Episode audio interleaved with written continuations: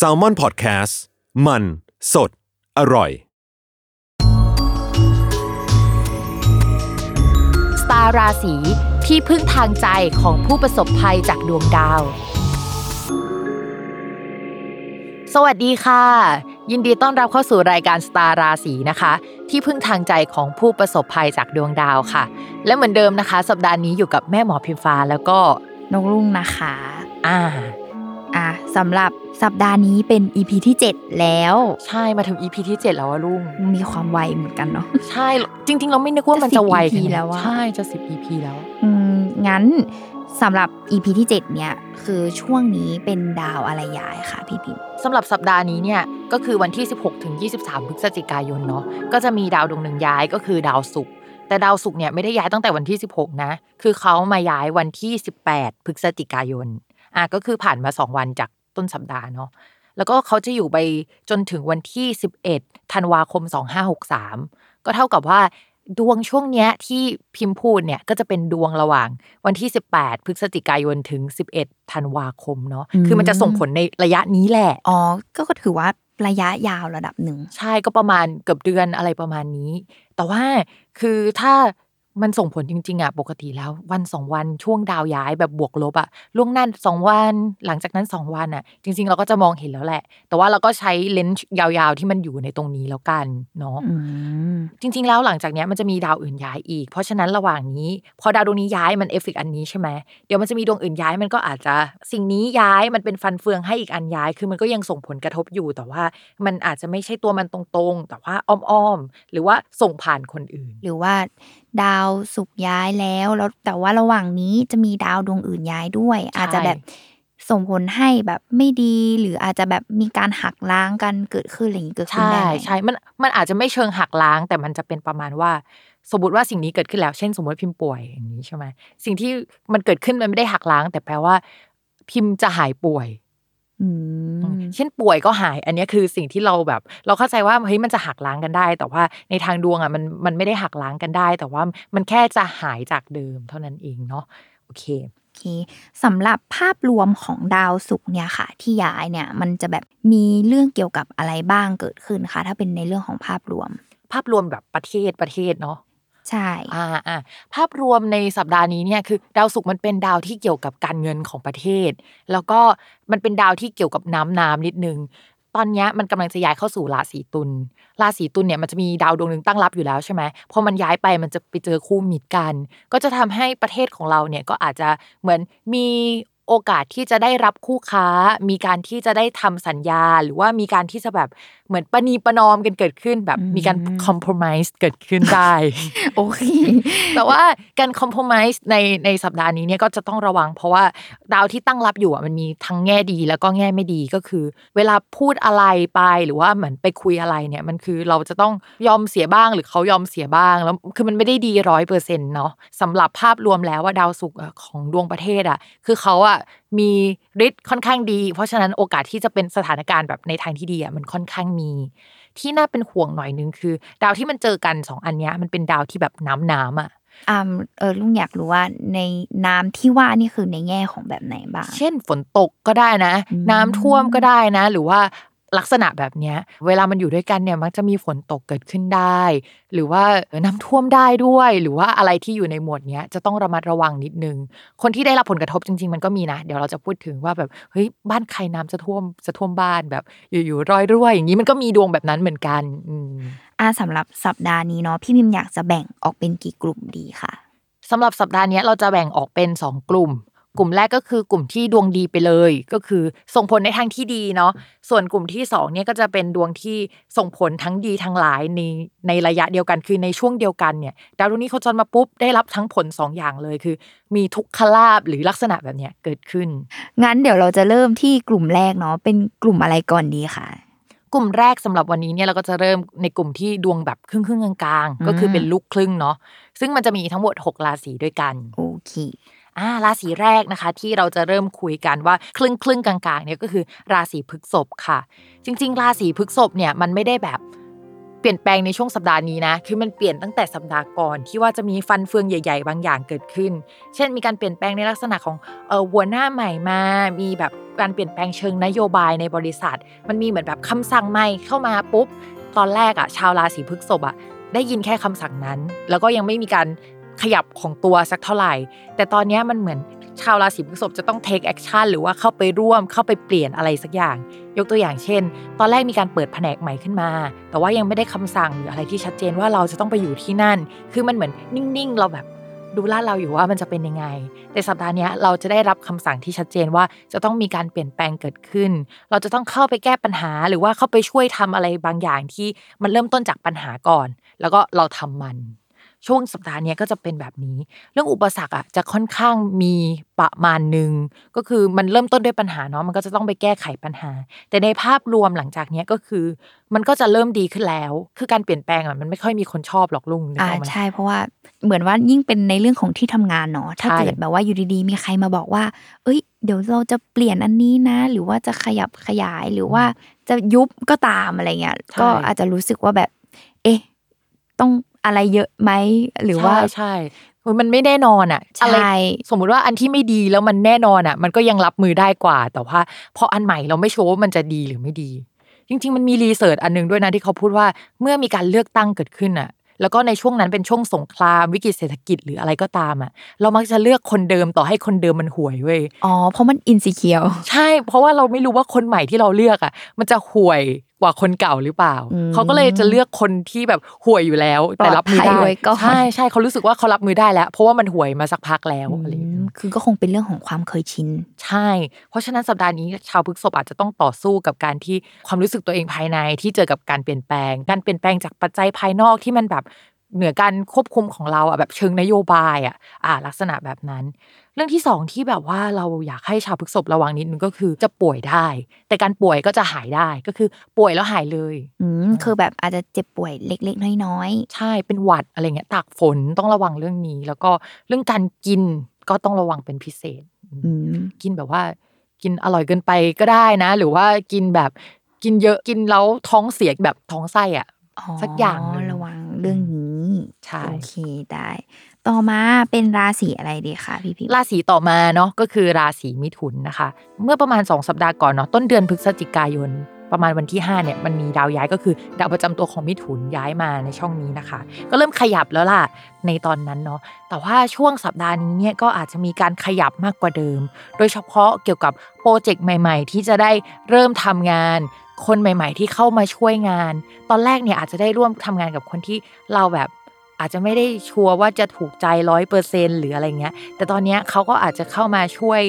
แก้ปัญหาประมาณนึง แต่ว่าก็เอาเรื่องที่แบบไม่สบายใจอะเข้ามาให้เราด้วยนะ ยังไงเขาก็จะต้องมีเรื่องที่ไม่สบายใจ ปัญหาที่มันติดตัวเข้ามาแบบเป็นแพ็คคู่แพ็คเสริมเข้ามาในเรื่องนี้เนาะ แต่ว่าเรื่องที่ดีสำหรับมิถุนคือถ้าสมมติเป็นบล็อกเกอร์ทำ vlog ทำอะไรที่มันเป็นงานเขียนและวิดีโออะอะไรที่มันเป็นภาพสวยงามในเชิงศิลปะอะไรอย่างเงี้ย มีโอกาสที่เจริญก้าวหน้าได้ ก่อนหน้านี้เนี่ยแบบอะไรที่คิดแล้วแบบเหมือนหมาข้ามถนนนิดนึงคือแบบ เอ๊ะจะทำดี เอ้ยถอยดีหรืออะไรเงี้ยอืมตอนอยู่เนี้ยในระหว่างการตัดสินใจ ใช่หรือทำไปแล้วแล้วแบบเฮ้ยมันจะดีเหรออะไรเงี้ย มันจะเริ่มละมันจะแบบโอ๊ยทำได้ทำไปแล้วอะไรเงี้ยแล้วก็เริ่มส่งผลออกมาแล้วช่วงนี้นะจะมีโอกาสที่แบบลุย 2 โปรเจกต์ในเวลาเดียวกัน คือ 2 โปรเจกต์เนี้ยมันสามารถไปด้วยกันได้ คือส่งผลประโยชน์ต่อกันได้ ช่วงนี้ก็จะเป็นช่วงที่เรามองว่ามิถุนก็ดีนะ แต่ยังคงต้องรับมือกับอะไรจุกจิกจุกจิกที่แบบไม่สบายใจอยู่บ้าง แล้วงี้ถ้าเรื่องที่ต้องระมัดระวังเป็นพิเศษเนี่ยของชาวมิถุนนี่จะมีอะไรบ้าง คือชาวมิถุนอะดวงความรักอะในภาพรวมเขายังไม่ค่อยดีสักเท่าไหร่ เพราะว่าก่อนหน้านี้ดาวพฤหัสย้าย ดาวพฤหัสของมิถุนอะมันเป็นเรื่องเกี่ยวกับคนรัก แล้วก็ภาพรวมด้านการงาน พอมันย้ายออกไปปุ๊บมันไปอยู่ในช่องไม่ดีอะแต่ว่ามีดวงแบบกิกกักอยู่ เพราะฉะนั้นถ้ามีคนคุยในช่วงเนี้ยมันแบบ มันก็คุยกิกกักในช่วงนี้เท่านั้น เรายังไม่อยากให้เทใจอะไรไปมากสักเท่าไหร่อืมอาจจะต้องรอแบบปีหน้าก่อนเนาะเรื่องเกี่ยวกับความสัมพันธ์มันถึงจะดีในภาพรวมอะไรอย่างนี้ก็คือเรื่องหัวจิตหัวใจอะอยากให้เรามาระวังนิดนึง อืมอ่าเรื่องของหัวใจ โอเคค่ะ ต่อไปเป็นราศีที่สาม ราศีที่สามนะคะก็คือราศีตุลนะคะ คือราศีตุลเนี่ยเขามีดาวศุกร์เนี่ยเป็นสองค่าที่มันก็ขัดแย้งกัน ก็คือเป็นดาวประจำตัว แล้วก็เป็นดาวที่พูดถึงแบบสุขภาพไม่ค่อยดีเรื่องเก่าๆกลับมาให้ปวดหัว แล้วก็ตำแหน่งที่มันเข้ามาอยู่มันเป็นตำแหน่งตัวตนของชาวราศีตุลเลย เมื่อช่วงก่อนเนี่ยชาวราศีตุลจะรู้สึกว่าหมดแรงย่อท้อเจอปัญหาแล้วแบบรู้สึกว่าเหนื่อยกับการเผชิญปัญหาสิ่งนี้เหลือเกิน ประมาณนี้รู้สึกแบบ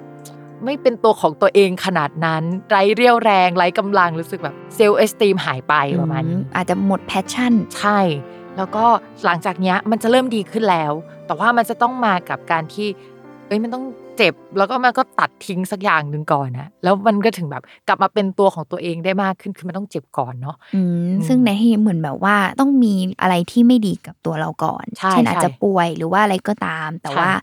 เมื่อเกิดสิ่งนี้แล้วอะ สิ่งที่ดีอีกสิ่งหนึ่งจะตามมา ใช่เหมือนเป็นเรื่องทุกขลาคู่กับนใช่เป็นเหมือนทุกขลาบ แล้วก็จะมีความเป็นตัวของตัวเองมากขึ้น คือฉันแบบจะตั้งเป้าหมายชีวิตได้มากกว่าเดิม มีหมุดหมายใหม่ที่เกิดขึ้นหลังจากที่แบบ lost มาสักพักใหญ่อะไรอย่างนี้ เพราะฉะนั้นราศีตุลเนี่ยก็คืออาจจะต้องเตรียมตัวเจ็บปวด หรือว่าเตรียมตัวแบบตัดสินใจเดินออกจากอะไรเก่าๆ เพื่อก้าวไปสู่สิ่งใหม่ที่ดีขึ้นกว่าเดิม มีแพลนมากกว่าเดิม รู้สึกว่าเฮ้ยสิ่งเนี้ยเป็นตัวของตัวเองแล้วรู้สึกมั่นคงกับตัวเองมากกว่าเดิมในช่วงนี้ อย่างนี้ถ้าเกิดพี่พิมพ์บอกว่าอาจจะแบบมีการแบบเจ็บป่วยมาก่อนหน้านี้อืมหรืออะไรเงี้ยค่ะ อยากรู้ว่าแบบจะเป็นแบบว่าเรื่องแค่เล็กๆน้อยๆหรือว่า เป็นแบบมีอะไรที่ต้องระมัดระวังหรือเปล่า จริง ๆแล้ว จะเล็กน้อยหรือใหญ่อะมันขึ้นกับพื้นดวงแต่ละคน เพราะฉะนั้นเราแบบอาจจะไม่ฟันธง แต่ว่าคิดว่าถ้าสมมติว่ามีการป่วยเกิดขึ้นเนี่ยก็จะมีการปรับแผนการรักษา หรือว่าอาจจะต้องรักษาสองโรคในเวลาเดียวกัน เช่น สมมุติว่าอยู่ๆป่วยแล้วเป็นกระเพาะด้วยหรือประมาณนี้นะ คือเป็นลักษณะแบบนี้ ก็อาจจะมีการรักษาอาการป่วย แล้วก็หายแล้วก็อาจจะมีการรักษาใหม่อีกรอบนึง ยังไงช่วงนี้ก็จะต้องระวังเรื่องเกี่ยวกับสุขภาพ มันอาจจะประเดประดังหน่อยสำหรับคนราศีตุลเนาะ แล้วก็นอกจากนั้นเราอยากให้ระวังเรื่องเกี่ยวกับกินของหวาน น้ำหนักขึ้นหรืออะไรแนวนั้นนิดนึงก็ถือว่าเป็นเรื่องของสุขภาพที่ใช่ชาวราศีตุลจะต้องระมัดระวังเป็นพิเศษใช่ต่อไปเป็นราศีอะไรคะราศีที่สี่ราศีที่สี่นะคะก็คือจะเป็นชาวราศีพิจิกค่ะ ชาวราศีพิจิกเนี่ยเขามีช่วงก่อนหน้านี้ที่อาจจะมีรายได้จากหลายทางในเวลาเดียวกัน แต่รายได้ที่เข้ามาเนี่ยก็เป็นรายจ่ายด้วยเหมือนแบบ รับงานมาแล้วแล้วไม่โชว์ว่ามันคุ้มไหมเงินเข้ามาก็จริง แต่ว่าเงินจ่ายมันอาจจะพอมารวมๆแล้วเฮ้ยมันเยอะมันเยอะกว่าหรือเปล่าอย่างนี้ทีเนี้ยรายจ่ายบางส่วนอะที่มันไม่ดีอะมันก็จะหายไปในช่วงนี้ เช่นโปรเจกต์นั้นมันจบแล้ว เราไม่ต้องจ่ายมากเท่าเดิมแล้วในช่วงนี้เนาะแต่ว่า ในภาพรวมเนี่ยสภาพคล่องทางการเงินของชาวพิจิกอะก็อาจจะยังไม่ขยับไปขนาดนั้น อะไรที่สมควรจะได้มามันยังไม่กลับมาที่ตัวเราสักเท่าไหร่ในช่วงนี้ ชาวพิจิกอาจจะต้องรอไปอีกสักพักใหญ่ ๆ เลยอะเรื่องเงินถึงจะกลับมา เพราะฉะนั้นสัปดาห์นี้เนาะก็จะต้องระมัดระวังเรื่องการเงินเป็นพิเศษ ต่อให้มีการลงทุนไปแล้ว โดยเฉพาะการลงทุนกับญาติกับเพื่อนกับอะไรก็ตาม เงินจะยังไม่กลับมานะ จะต้องใช้ความอดทนมาก แต่ว่าถ้ายังไม่ลงทุนเราอยากให้ชะลอไปอีกสักพักใหญ่ เพราะว่าเงินก้อนนั้นมันจะไปแช่อยู่ตรงนั้นนะเป็นเดือน ถ้ารอไม่ได้อะอย่าอย่าเพิ่งลงเพิ่งเอาไปลงทุนใช่ใช่อย่างนี้นอกจากเรื่องการเงินน่ะ มันจะมีเรื่องอื่นด้วยไหมคะ ที่แบบถือว่าเป็นเรื่องดีหรือว่าเรื่องที่แบบว่ายังไม่ค่อยโอเคสำหรับชาวราศีพิจิก เรื่องที่ไม่โอเคอีกเรื่องหนึ่งคือ ดาวศุกร์อะมันเป็นดาวความรักของพิจิกด้วยอืมแล้วมันมาอยู่ในตำแหน่งที่แบบอับแสงสุดๆ อะไรอย่างนี้เพอัราะบฉะแสงคือแบบว่าอยู่มืแบดบมนเออ มันไม่น่ารักอะเพราะฉะนั้นช่วงนี้ชาวพิจิกก็ต้องระวังเรื่องความรักเป็นพิเศษ คือพิจิกอะมันต้องระวังความรักในเลนส์หนึ่งปีครึ่งนี้อยู่แล้ว เพราะว่าโดนราหูเข้าช่องความรักอืมอืมเขาก็จะแบบไม่น่ารักตรงที่ว่าอาจจะมีคนเข้ามา หรือ ถ้ามีแฟนอยู่แล้วระวังจะแบบเปลี่ยนแฟนมีการเปลี่ยนแปลงเกิดขึ้น แฟนได้รับภาระใหญ่ ๆ ที่แบบทำให้ความสัมพันธ์มันถูกบดบังด้วยภาระอันนั้นลักษณะแบบนั้นเนาะทีนี้พอเป็นเดือนเนี้ยมันมีนัยยะสำคัญเป็นพิเศษ เพราะว่าดาวเกี่ยวกับคนรักของราศีพิจิกอะมันไม่ค่อยดี คือถ้าก่อนหน้านี้ละหองละแหงมา เดือนเนี้ยสัปดาห์เนี้ยน่ากลัวมากอืมแต่ว่าถ้ายังเหนียวแน่นกันอยู่ ช่วงนี้ก็อาจจะแบบไม่ค่อยได้เจอกันเฉยๆอะไรแบบนี้อืมอาจจะพูดคุยกันน้อยลง ใช่ใช่หรือมีปัญหาอะไรบางอย่าง ใช่ถูกต้องถือว่าเป็นเรื่องของการเงินและความรักที่ชาวราศีพิจิกเนาะจะต้องแบบเรามาระวังเป็นพิเศษทั้งคู่ ใช่ คือพอฟังแล้วทุกคนอาจจะรู้สึกว่าเฮ้ยมันมีแต่ไม่ดีนี่หว่าแล้วไหนบอกว่ามีดีใช่ไหมแต่จริงๆแล้วคือ มันจะมีอันหนึงที่ดีตรงที่ว่าภาระหน้าที่บางอย่าง หรือหนี้สินบางอย่างหรือรายจ่ายบางอย่างมันจะหมดไป ก็คือไม่ต้องจ่ายอันนี้แล้ว อันนี้คือข้อดีที่มันแบบเกิเกิดดขึ้ขึ้นนแต่ไม่ค่อยบวกขึ้น แค่มันแค่ส่วนที่มันไม่ดีมันหายไปเฉยอะต่อมาราศีที่ห้าเป็นราศีอะไรดีคะๆราศีเราเองอะราศีธนู ราศีธนูนั่นเองนะคะ ก็ราศีธนูเนี่ยเขาจะมีดาวศุกร์เป็นสองค่าก็คือค่าหนึ่งก็คือการเงินการเงินที่ดีนะ แบบรายได้การขยับขยายหรือว่าอะไรที่มันงอกเงยขึ้นมา อีกอันนึงเนี่ยก็คือ สุขภาพที่ไม่ค่อยน่ารักหรือว่าหนี้สินหนี้สินกับสุขภาพเนี่ยมันเป็นคำเดียวกันในทางโหราศาสตร์อืมคือหมายถึงว่ามันจะมาพ่วงกันอยู่แล้วเงี้ยใช่ไหมคะเวลาเราอ่านเราจะอ่านทั้งสองค่าเลย แล้วก็แบบประมาณว่ามันอาจจะเกิดขึ้นทั้งสองอันก็ได้นะ หรือว่ามันอาจจะเกิดขึ้นอันเดียวก็ได้ แต่ว่าธนูเขาจะเป็นประมาณนี้ เมื่อไหร่ที่เขาได้เงินอะเขาจะแบบคิดมีหนี้สิน คิดซื้อซื้อเก่งอย่างนี้แล้วก็เมื่อไหร่ที่มีหนี้สินก็จะมีเงินเข้ามาด้วย เอออืมคนธนูก็จะแบบเอ้ยใช้จ่ายเงินเก่งและมีเงินเข้ามา หรือว่าเอาตัวเองอะไปผูกกับการที่แบบต้องหาเงินมาใช้หนี้นะ ถึงจะมีเงินเยอะๆอะนินิสัยเขาจะเป็นแบบนี้ ทีนี้ดาวการเงินอะก่อนหน้านี้มันไม่ค่อยแข็งแรงสักเท่าไหร่ ต่อให้ออกมาจากช่องที่ไม่ดีแล้วอะเออแล้วมาเข้าช่องก่อนหน้าเนี้ยมันดีขึ้นแต่มันยังไม่ดี แต่ว่าช่วงเนี้ยเป็นต้นไปอะมันจะเริ่มแข็งแรงขึ้นแล้ว และแน่นอนว่าหนี้สินก็จะแข็งแรงขึ้นด้วย เพราะฉะนั้นชาวราศีธนูเนี่ยก็จะมีความคิดที่จะหาเงินมากขึ้น มีความคิดที่จะทำนู่นทำนี่เพื่อให้ได้เงินมาอืมแล้วก็มีโอกาสที่จะได้เงินด้วยสิ่งที่ทำไปก็จะงอกเงย แต่ว่าในระยะเดียวกันอะอยู่ๆก็อาจจะต้องหนี้สินมากขึ้นกว่าเดิมด้วย หรือว่าถ้าสมมติพักหนี้เอาไว้เงี้ยตอนเนี้ยจะต้องเป็นช่วงละ ที่ชาวราศีธนูจะต้องจ่ายออกไป ใช่ใช่ก็คือแบบต้องกลับมาจากพักหนี้เป็นกลับมาจ่ายเงินเดิมๆจ่ายหนี้สินเดิมๆในช่วงที่พักออกไป หรือว่าอันนี้แบบเป็นคลาสสิกของธนูในช่วง 2 ปีนี้เนาะก็คือธนูเนี่ยจะมีประเด็นเรื่องเกี่ยวกับภาษีเกิดขึ้นเว้ย ในช่วง 2 ปีที่ผ่านมาจนถึงอย่างปัจจุบันนะจนถึงธันวาคมนี้ เพราะฉะนั้นถ้าก่อนหน้านี้ยื่นเอกสารไปแล้ว โดยเฉพาะเกี่ยวกับการเงิน อาจจะมีปัญหาอาจจะต้องแก้ไข อาจจะต้องแบบไปคุยกับสัมภากระอีกรอบนึง แล้วก็จะต้องจ่ายเงินอีกรอบนึงก็เป็นลักษณะแบบนั้นได้ ก็คืออมหนี้สินภาษีอยู่ในหมวดเดียวกันแหละ การเงินอะไรใช่ต่างใช่ ส่วนมากก็จะเป็นเรื่องการเงินแหละของธนู ทีนี้นอกจากนั้นอะเรามองว่าช่วงประมาณ ก่อนหน้าเนี้ยเวลาทำอะไรอะ มันจะเป็นช่วงใส่อินพุตเข้าไปมากกว่า แต่ช่วงนี้มันเป็นเอาพุตแหละผลของอะไรที่ทำไว้ก่อนหน้านี้ ไม่ว่าจะดีหรือไม่ดีนะมันจะเริ่มแบบๆอ๋อจะเริ่มมีรีซอลเกิดขึ้นในใช่ช่วงสัปดาห์นี้ ใช่ใช่ถูกต้องช่วงอันนี้คือในไม่ว่าจะเรื่องไหนก็ตามเลยใช่ไหมคะเราว่ามันเป็นเรื่องเกี่ยวกับการเงินเป็นพิเศษเนาะการเงินเป็นพิเศษของราศีธนูแต่ว่า ด้วยความที่ว่ามันมาอยู่คู่กับดาวอื่นๆน่ะดาวอื่นตรงนั้นมันเป็นดาวการงานและคู่ครอง ก็อาจจะสัมพันธ์กับการเงินที่สัมพันธ์กับคนรัก หรือการเงินที่สัมพันธ์กับงาน ต่อมาเป็นราศีสุดท้ายในกลุ่มของดวงครึ่งครึ่งๆกลางๆเนาะใช่กลุ่มราศีสุดท้ายของดวงครึ่งครึ่งๆกลางๆเนาะก็จะเป็นกลุ่มราศีมีนค่ะ ราศีมีนเนี่ย เออจริง ๆ ก่อนหน้านี้มันมีการเปลี่ยนแปลงอื่น ๆ ที่ราศีมีนอาจจะได้ทั้งประโยชน์แล้วก็โทษเวลาเดียวกันด้วยนะก็คือดาวที่ย้ายไปช่วงสัปดาห์ที่แล้วเนาะมีเงินมากขึ้นกว่าเดิม ดาวที่ย้ายไปช่วงสัปดาห์ที่แล้วเนาะที่มีเงินมากขึ้นกว่าเดิม แล้วก็มีการขยับเรื่องการงานพอการขยับเรื่องการงานเกิดขึ้นมาในช่วงสัปดาห์ก่อน เกี่ยวกับเรื่องเพื่อนเพื่อนร่วมงานหรือคนที่ทำงานด้วยอะมันจะเหมือนมีการเปลี่ยนแปลงเกิดขึ้น เพราะฉะนั้นเราคิดว่าราศีมีนสิ่งที่จะเกิดขึ้นอะก็คืออาจจะเปลี่ยนงาน แล้วก็ไม่ได้ทำงานร่วมกับเพื่อนเดิมๆไปอยู่ในสังคมใหม่ๆที่ไม่ได้ร่วมงานกับคนนั้น หรือเพื่อนร่วมงานมีการลาออกไปเกิดขึ้นในช่วงนี้ทำให้เราจะต้องไปรับผิดชอบสิ่งนั้นในช่วงนี้ หรืออาจจะเป็นประมาณว่าโปรเจกต์หนึ่งที่ทำก่อนหน้าเนี้ยที่ต้องรับผิดชอบที่ขึ้นตรงต่อเราอะมันจบลงพอดี ถ้าสมมติว่าเป็นจบลงพอดีมันก็จะไม่มีอะไรนะ ก็เริ่มอ่าโปรไม่เจมีกต์ผลอะไร ใช่ใช่ประมาณนั้น ที่อยากให้ระวังก็จะมีเรื่องความรักกับคนที่คุยในช่วงก่อนหน้าเนี้ย ก็อาจจะแบบไม่ค่อยน่ารักสักเท่าไหร่ หรือว่าเขาจะอยู่ห่างจากเรา เราไม่ค่อยได้เจอเขาในช่วงนี้เนาะอีกเรื่องหนึ่งที่ต้องระมัดระวังที่สุดคือเรื่องเกี่ยวกับรถรา การเดินทางระยะสั้น ๆ การคมนาคมอืมการคมนาคมของเราใช่ ก็ลุงมีรถไหม มีค่ะ ลุงมีนใช่ไหมใช่ลุงราศีมีนตั้งใจฟังมากตอนนี้ตั้งเห็นเห็นหน้าแล้วว่าแบบคือแบบน่าตั้งใจมากแบบจดเลคเชอร์ แล้วตอนนี้เชอร์อ่าก็บอกอาจจะต้องระวังเรื่องเกี่ยวกับรถนิดนึง ช่วงสัปดาห์นั้นลุงก็ ดูนิดนึงเนาะว่าฝนฟ้าตกไหม ถ้าฝนฟ้าตกอะลุงอย่าเอารถมาทำงานเลยเดี๋ยว เดี๋ยวแบบน้ำท่วม โอ้เออ อะไรประมาณนั้น โอเค ก็คืออันดับแรกจะไม่ล้างรถก่อน เพราะว่าจากช่วงต้นต้นต้นผ่านเนาะที่พี่พิมพ์บอกว่าฝนอาจจะตกได้อะไรเงี้ยอืมอืมก็เราจะไม่ล้างรถก่อน ส่วนเรื่องของน้ำท่วมนั้น เดี๋ยวค่อยว่ากัน จริง ๆ แล้วเรื่องฝนตกอะเราเราไม่ชัวร์นะ พอดาวสองอันเนี้ยเคลื่อนมาเจอกันเมื่อไหร่มันจะมีเรื่องเกี่ยวกับน้ำน้ำเกิดขึ้นอย่างมีนัยยะสำคัญพอดี ที่นึกออกตอนเนี้ยก็คือฝนตก แต่ว่าที่นึกไม่ออกอะเราเราก็นึกไม่ไม่รู้เหมือนกันว่ามันจะเกี่ยวกับอะไรเนาะอ่าโอเค งั้นก็จบแล้วเนาะสำหรับกลุ่มแรกของกลุ่มชาวราศีที่ดวงถือว่าอยู่ในกลุ่มที่เป็นครึ่งครึ่งๆกลางๆเนาะอืมเดี๋ยวเราพักฟังโฆษณากันก่อน แล้วกลับมาสู่กลุ่มของชาวราศีที่ดวงดีอ่าอืมเดี๋ยวเรามาดูว่าหกราศีสุดท้ายที่ดวงดีจะมีดีเทลอะไรบ้าง โอเค เดี๋ยวกลับมาเจอกันค่ะ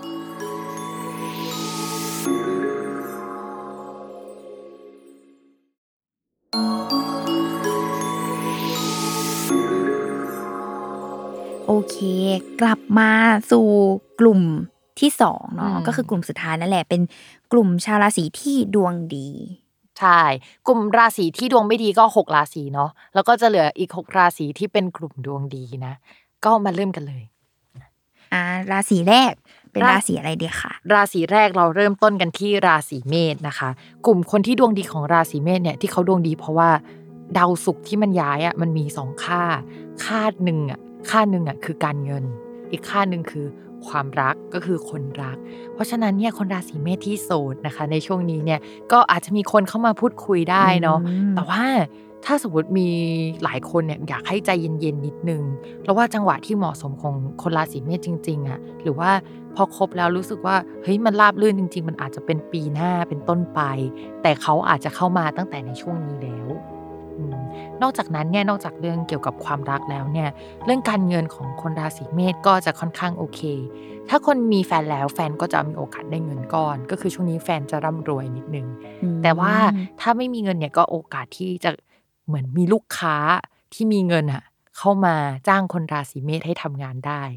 โดยที่ในช่วงสัปดาห์ก่อนๆเนี่ยอาจจะมีโปรเจกต์เข้ามาแล้ว แต่ว่าสัปดาห์นี้ได้รับการ confirm แล้วว่าเฮ้ยเลือกเรานะ เงินมาถึงแล้วเอาเงินไปใช้ก่อนไหมจะเป็นลักษณะนี้ เพราะฉะนั้นเนี่ยคนราศีเมษเดือนนี้ก็จะดวงดีหน่อยนึง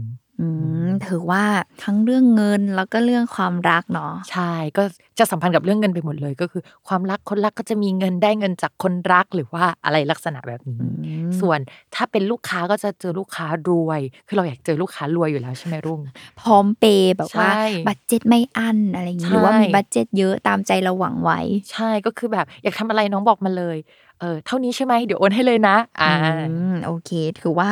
เป็นความโชคดีของชาวใช่ราศีเมษอย่างจริง รุ่งอยากเจอลูกค้าแบบนี้ไหมแน่นอนทำเรื่องย้ายราศีหนูไปติดต่อที่สำนักงานราศีที่ไหนได้บ้างเลยสำนักงานสำนักงานเขตดวงดาว ก็คือไปขอย้ายราศีในช่วงนี้ก่อนได้ไหมคะใช่อะไรอย่างงี้โอเคค่ะ ต่อมาเป็นราศีที่สองคือราศีอะไรคะราศีที่สองก็คือราศีกรกฎค่ะ จริง ๆ ก่อนหน้านี้ราศีกรกฎเนี่ยเอออาจจะได้รับอิทธิพลอื่น ๆ ที่ยังอยู่ในช่วงที่เปลี่ยนแปลงได้ทั้งสิ่งที่ดีแล้วก็ไม่ค่อยดีเข้ามาเนาะอาจจะยิ่งส่งผลในเรื่องนั้นอยู่พอเราบอกว่าราศีกรกฎดวงจะดีในช่วงสัปดาห์เนี้ยคนกรกฎก็อาจจะรู้สึกว่าเฮ้ยมันจะดีได้ยังไงเนี่ยเจอเรื่องไม่ดีอยู่เนาะอะไรอย่างนี้งี้ตอนนี้แบบ แย่มากเลยนะ ก็คือดาวที่มันย้ายในช่วงก่อนอะมันก็ยังส่งผลอยู่ ส่วนดวงเนี้ยมันก็จะส่งผลเหมือนกันมันคนละเรื่องกัน เราอาจจะไม่ดีในเรื่องนั้นแล้วก็ดีในเรื่องนี้อืมอ่ามันจะคนละมิติ ทีนี้เรื่องในสัปดาห์เนี้ยคนกรกฎก็จะมีโอกาสที่จะมีเหมือนกับญาติเข้ามาอยู่อาศัยด้วย หรือว่าอาจจะมีญาติก็เข้ามาเยี่ยมอะไรเงี้ยในที่พักอาศัยเนาะก็จริง ๆ แล้วเนี่ย อาจจะมีญาติคนหนึ่งที่เราอะรู้สึกไม่สบายใจเข้ามาในช่วงก่อนๆได้ แต่ว่าก็จะมีคนที่แบบมันเหมือนมันลดแรงตึงเครียด มาทำให้บรรยากาศมันดีขึ้นมาเป็นลักษณะนั้นก็ได้ หรือว่าอาจจะเป็นช่วงที่ คนราศีกรกฎอยากได้ที่อยู่อาศัยใหม่ สมมุติว่ามีการออกไปของ roommate มีการเปลี่ยนแปลงของ roommate ลักษณะแบบนั้นเนี่ยก็ได้เหมือนกัน เช่นสมมติว่ามี roommate คนเก่าออกไป roommate คนใหม่ก็จะเข้ามาช่วยแบ่งเบาภาระด้านการเงินได้ค่อนข้างเยอะในช่วงนี้ เป็นช่วงที่แบบบ้านและสวนมากเลยอะลุงก็คือแบบคืออยู่ๆอยากแต่งบ้านรู้สึกสุนทรีย์อาจจะอยากทำงานที่บ้านแล้วก็แต่งบ้านให้สวยขึ้น ช่วงนี้คนราศีกรกฎเนี่ยก็จะมีเรื่องนี้เข้ามาเป็นพิเศษ จริง ๆ แล้วเนี่ยกรกฎมันก็จะมีข้อเสียเหมือนกันนะ แต่ว่ามันผสมจากอย่างอื่นก็คือนิดนิดๆหน่อยหน่อยๆเนาะก็คือแบบแอร์อาจจะเสียนิดนึง หรือระบบน้ำอาจจะรั่วหน่อยคนราศีกรกฎอาจจะต้องไปดูเรื่องนี้เป็นพิเศษ อืมก็คือเหมือนว่ามาในจังหวะที่มีความรู้สึกว่าอยากรีโนเวทห้องหรือว่าใช่ปรับปรุงใช่เปลี่ยนแปลงห้องพอดี ใช่ใช่แต่ว่าภาพรวมก็คือมันปรับแล้วมันก็โอเคแหละเออมันก็ดี แบบนี้มีเรื่องของ ถ้าพูดเรื่องของการงานเนี่ยมีอะไรแบบว่าต้องอืมระมัดระวังหรือว่าถือว่าเป็นเรื่องที่ดีไหมคะการงานเรามองว่าจะมีเหมือนคนใหม่ ๆ เข้ามาในทีม อาจจะมีแบบผู้ใหญ่ก็ได้นะ หรือว่าคนที่ขึ้นตรงกับผู้ใหญ่ที่ว่ามาช่วยแบ่งเบาภาระด้านการงานเกิดขึ้น ช่วงก่อนหน้านี้ถ้าโปรเจกต์ที่คิดไว้อะมันไม่ก้าวหน้า เราก็อาจจะสามารถผลักดันมัน แล้วก็ไปคุยกับหัวหน้า แล้วก็ให้เขาให้ความช่วยเหลือ หรือว่าเอางานไปยื่นให้เขาอะ อย่างนี้ก็ได้เหมือนกัน เหมือนแบบแก้แล้วแก้ไปแก้มาแล้วเราสามารถส่งงานเขาได้แล้วในช่วงนี้ หลังจากที่แบบเฮ้ยชื่อไฟล์มัน final ที่สิบแล้วอย่างเงี้ยอ๋อมโอเคอันนี้ก็แบบผลักภาระไปให้คนอื่นได้แล้วนะ จบแล้วนะบ๊ายบายอ่าอืมต่อมาเป็นราศีที่สามราศีที่สามนะคะ ก็จะเป็นราศีสิงห์ราศีของใครนะแถวนี้อะ สำหรับคิดว่าน่าจะมีคนรอฟังอยู่เนาะราศีนี้ ใช่เออน้องที่อัดเสียงก็จะเป็นคนราศีสิงห์ใช่ไหม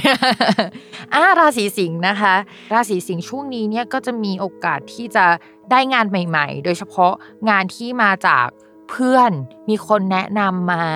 แบบแวดวงที่แบบรู้จักอะแนะนำมาได้ในช่วงนี้นะคะ ก็จะมีโอกาสที่จะได้เงินจากเพื่อนแล้ว ก็จะมีได้เพื่อนใหม่ ๆ ที่ค่อนข้างดีด้วยโป รเจกต์ที่อยากจะทำอะในช่วงก่อนหน้านี้ที่แอบซุ่มทำอยู่แล้วมันมันยังไม่ได้ออกมาให้คนเห็นสักเท่าไหร่อะ หลังจากนี้จะได้ปล่อยมันออกมาแล้วคนเริ่มมองเห็น คนเริ่มพูดถึง แต่ว่ามันจะเป็นในแง่แบบ คนที่พูดถึงมันคือแวดวงนั้นๆ โดยเฉพาะอะแบบ specialist มากๆ มันไม่ได้หลุดออกไปนอกแวดวงอื่นสักเท่าไหร่ในช่วงนี้อืมก็ถ้ามีกลุ่มเป้าหมายที่ชัดเจน แล้วก็ทำเพื่อกลุ่มกลุ่มนั้นน่ะเรามองว่าค่อนข้างดีสำหรับคนราศีสิงห์มาก เพราะฉะนั้นโปรเจกต์ของคนราศีสิงห์อะจะก้าวหน้าทีนี้คนราศีสิงห์เนี่ยเวลาเราดูดวงใช่ไหมมันจะมีช่องหนึ่งที่พูดถึงเพื่อน แต่ว่าเวลาช่องที่พูดถึงเพื่อนอะ มันพูดถึงฟรีแลนซ์ได้ด้วยอืมเพราะฉะนั้นคืออยู่ใน ความหมายเดียวกันใช่เพื่อนและฟรีแลนซ์เพื่อนการเดินทางระยะสั้น โปรเจกต์ที่รับมาระยะสั้นฟรีแลนซ์อยู่ใน category เดียวกันอืมทีนี้มันก็เลยเป็นช่วงรุ่งเรืองของฟรีแลนซ์หรือว่าคนที่ทำงานประจำของเราอะแอบเอางานฟรีแลนซ์มาให้เราทอืมำอ่าแล้วก็จะแบบผลมันก็จะค่อนข้างออกมาดีประมาณนึง โอเค ถือว่าเป็นช่วงที่เอออาจจะต้องรับ งานฟรีแลนซ์มากขึ้น หรือว่าใช่โกยงานนี้เข้ามา เพราะว่ามีโอกาสได้ทำใช่ใช่มีโอกาสที่จะได้ทำเนาะก็ช่วงนี้ก็จะค่อนข้างดีอ่าต่อมาราศีที่สี่เป็นราศีอะไรคะต่อมาราศีที่สี่นะคะเป็นราศีกันย์นะคะ ราศีกันย์เนี่ยเขาบอกว่าช่วงก่อนหน้านี้ของชาวราศีกันย์เนี่ยมันมีการเปลี่ยนแปลงเกิดขึ้นละเช่น ได้รับโปรเจกต์ใหม่เข้ามา มีเพื่อนร่วมงานใหม่เข้ามา เราจะต้องไปรับผิดชอบอะไรที่มากขึ้น ทีนี้ในช่วงนี้ก็อาจจะมีเงินเดือนที่มากขึ้นกว่าเดิม หรือว่ามีเงินก้อนหนึ่งเข้ามาได้ในช่วงนี้ ผู้หลักผู้ใหญ่เนี่ยอาจจะเอางบประมาณหรือว่าให้ความช่วยเหลือในลักษณะที่แบบเราจะทำงานง่ายขึ้นกว่าเดิมอืมเข้ามาในช่วงนี้ ก็คือเงินจะเข้ามาที่เราอยากเบิกเท่าไหร่เบิกได้ อาจจะได้เงินเดือนเยอะมากขึ้น หรือว่าได้โบนัสเป็นพิเศษก็จะเป็นช่วงนี้ได้เหมือนกัน อืมจริง ๆ แล้วเนี่ยของราศีกันค่อนข้างโอเคอยู่ในสัปดาห์นี้ ก็คือหลักๆก็จะเป็นเรื่องการงาน แล้วก็ใช่การเงินที่แบบใช่เกี่ยวข้องกับการงานที่อาจจะได้รับเงินใช่ในที่ทำงาน ใช่ ก็จะเป็นช่วงที่แบบกินเงินมันหอมหวานนะรุ่งอ่าอุ๊ยอยากย้ายไปราศีกันด้วยเหมือนกันเมื่อกี้ราศีอะไรนะเมื่อกี้ย้ายไปราศีเมษตอนนี้ก็ใช่คือเราอยากย้ายไปราศีกัน เพราะว่าการเงินมามากเลยอะไรอย่างนี้ใช่ถูกคงถูกหวยได้อืมโอเคค่ะ ต่อมาเป็นราศี ราศีมังกรค่ะ ราศีมังกรในช่วงนี้เนาะก็จะมีดวงเกี่ยวกับเรื่องการงานเป็นพิเศษ เรื่องการงานเนี่ยอาจจะเป็นโปรเจกต์ใหม่ก็ได้นะ หรือว่าได้ได้แบบไปสมัครงานใหม่ อะไรที่แบบเหมือนส่งใบสมัครงานไปก่อนหน้านี้แล้วมันไม่ขยับเลยมันไม่ได้เลยอืมก็คือมีเกณฑ์ว่าจะใช่ถูกเรียกสัมภาษณ์ หรือว่าใช่อาจจะได้งานแบบนี้ใช่ใช่มีเกณฑ์ที่จะถูกเรียกสัมภาษณ์ได้ มีเกณฑ์ที่จะได้งานได้ หรือว่าถ้าสมมุติว่าไม่สมัครงานใหม่ ไม่ได้สมัครงานใหม่ ก็จะมีโอกาสที่จะเออได้ทีมใหม่ ๆ เข้ามาได้คนเข้ามาร่วมทีมโปรเจกต์ที่มันค่อนข้างดี จริง ๆ แล้วเนี่ยโปรเจกต์ที่ค่อนข้างดีมันมาตั้งแต่แบบช่วงสัปดาห์ก่อนๆแล้วนะ โดยในช่วงแรกคนราศีมังกรเนี่ยอาจจะรู้สึกต่อต้านหน่อยนึง แบบไม่อยากทำแต่ว่าโดนยัดเยียดให้ทำอะไรแบบอืนี้มแต่ว่าในภาพรวมระยะยาวอะการเปลี่ยนแปลงครั้งเนี้ยตอนแรกมันจะแบบ เจ็บปวดนิดนึง แต่ว่ามันจะไปสู่ในสิ่งที่ดีที่แบบทำให้เรามั่นคงกว่าเดิม เพราะฉะนั้นถ้างานเข้ามาเราก็อยากจะแบบเฮ้ยรับเหอะทำไปเหอะอะไรอย่างเงี้ยเอออาจจะอึดอัดใจในช่วงแรกแต่ว่าใช่มันก็คือเป็นโปรเจกต์ที่ดี ใช่ใช่เป็นโปรเจกต์ที่ดี มีคนเข้ามาช่วยด้วยแบบคนหน้าตาดีด้วยอืมอุ๊ยชอบจังเลยอะมีความแบบว่า กุ๊กกิ๊กกิ๊กใช่ใช่ก็จะมีโอกาสได้ร่วมงานกับคนหน้าตาดีในที่ทำงาน แต่ว่าถ้าสมมติทำงานในแวดวงศิลปะ หรือว่างานนี้มันเกี่ยวกับศิลปะใช่ไหมก็จะมีคนที่แบบเข้ามาช่วยแล้วแบบเขาลดนิยมแบบค่อนข้างโอเคอะคือโอเคกับเราอะคือเราแบบมองว่าเฮ้ยงาน งานคนเนี้ยเทสคล้ายๆเราเลย อ๋อโอเคได้ค่ะ ต่อมาราศีสุดท้ายแล้ว ในใช่ กลุ่มดวงดีที่ดาวสุกร์ย้าย ใช่ เป็นราศีสุดท้ายของวันนี้ด้วยเนาะ ก็จะเป็นคนราศีกุมค่ะ คนราศีกุมเนี่ยก็คือในช่วงนี้เนี่ยจริง ๆ มันก็ไม่ค่อย ใช้คำว่า เป็นชาวบ้านสี่นิดนึงก็คือมันไม่ค่อยโดดเด่นอะไรในช่วงนี้ แต่ว่าก็ไม่ได้แย่นะคะอืมก็มีโอกาสที่แบบผู้หลักผู้ใหญ่จะเข้ามาสนับสนุน มีโอกาสที่จะมีคนมาอาศัยด้วยที่บ้าน มีโอกาสที่จะปรับปรุงบ้านใหม่ มีโอกาสที่จะแบบผู้ใหญ่ที่เคยทะเลาะกันไปในช่วงก่อนหน้านี้ หรือว่ามีปัญหาเนี่ยจะแบบสามารถปรับความเข้าใจกันได้ แล้วก็แบบโอเคกันมากขึ้น อันนี้คือหลักๆของคนราศีกุมเนาะแต่ว่า คนราศีกุมเนี่ยอยู่ในกลุ่มดวงดีของสัปดาห์นี้ก็จริง แต่ว่าในช่วงระยะเนี้ยตั้งแต่สัปดาห์ก่อนหน้าเนี้ยมันมีดาวอื่นย้ายที่ทำให้คนราศีกุมอะดวงไม่ค่อยดีสักเท่าไหร่คือเหมือนไม่ได้ดีในเรื่องใหญ่อะมันคือการชื่นใจขึ้นมานิดนึง หลังจากที่มันมีการเปลี่ยนแปลงหรือมีเรื่องใหญ่ ๆ เกิดขึ้น ยังไงก็ตามเนี่ยต่อให้ตอนนี้ดีแต่ภาพรวมคือ จะต้องระมัดระวังเรื่องเงินเป็นพิเศษนะอื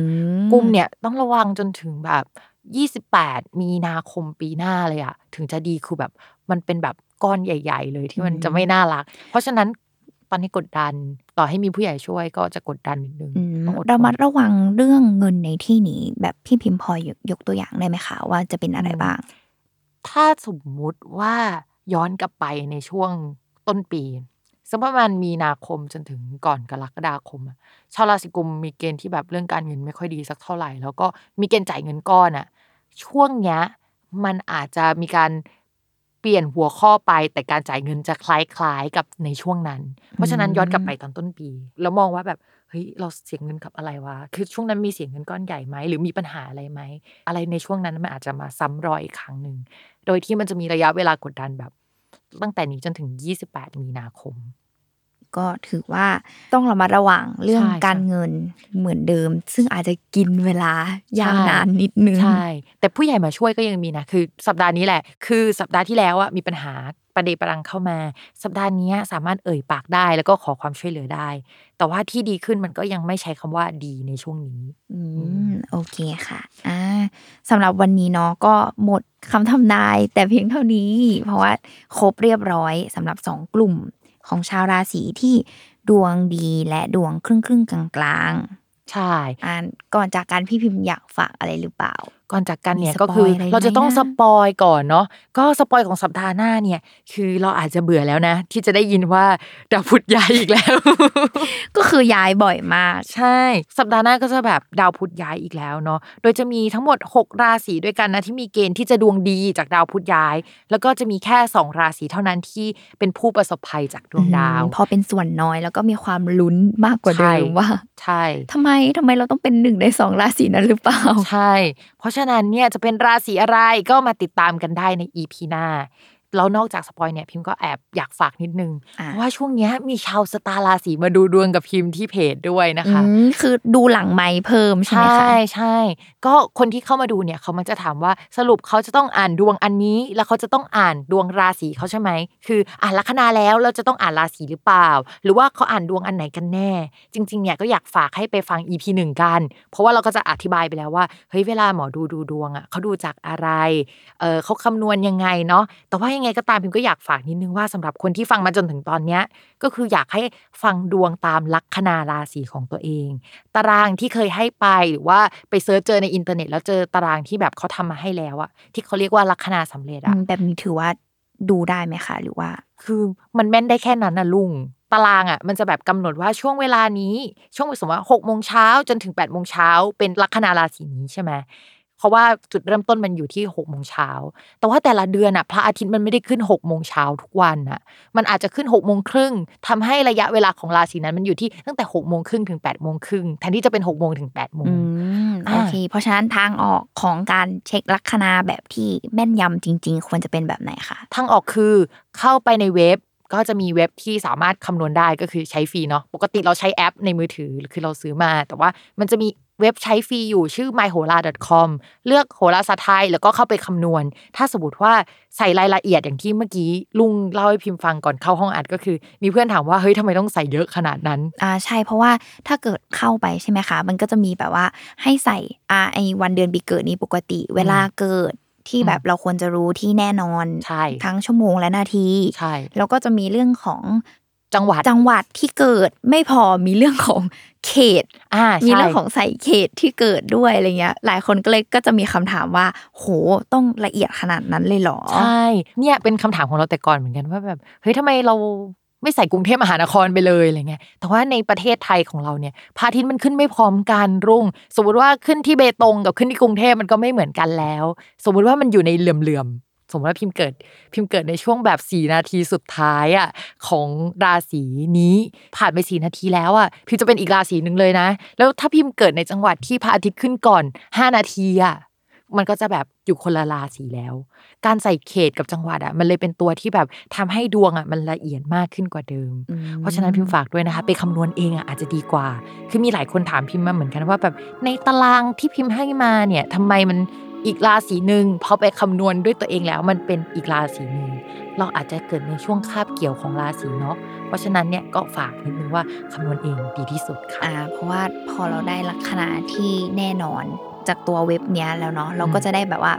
อ่านคำทำนายได้แบบใกล้เคียงกับ ที่เราเจอมากขึ้นอะไรอย่างเงี้ยใช่ใช่มีความแม่นยำมากขึ้นในระดับหนึ่ง วันนี้ก็ขอจบไปแต่เพียงเท่านี้นะคะ อย่าลืมติดตามรายการสตาร์ราศีที่พึ่งทางใจของผู้ประสบภัยจากดวงดาว กับแม่หมอพิมฟ้าแล้วก็น้องรุ่งในวันอาทิตย์ ทุกช่องทางของ Salmon Podcast สำหรับวันนี้พิมฟ้าแล้วก็รุ่งก็ขอตัวลากันไปก่อนนะคะ สวัสดีค่ะ สวัสดีค่ะ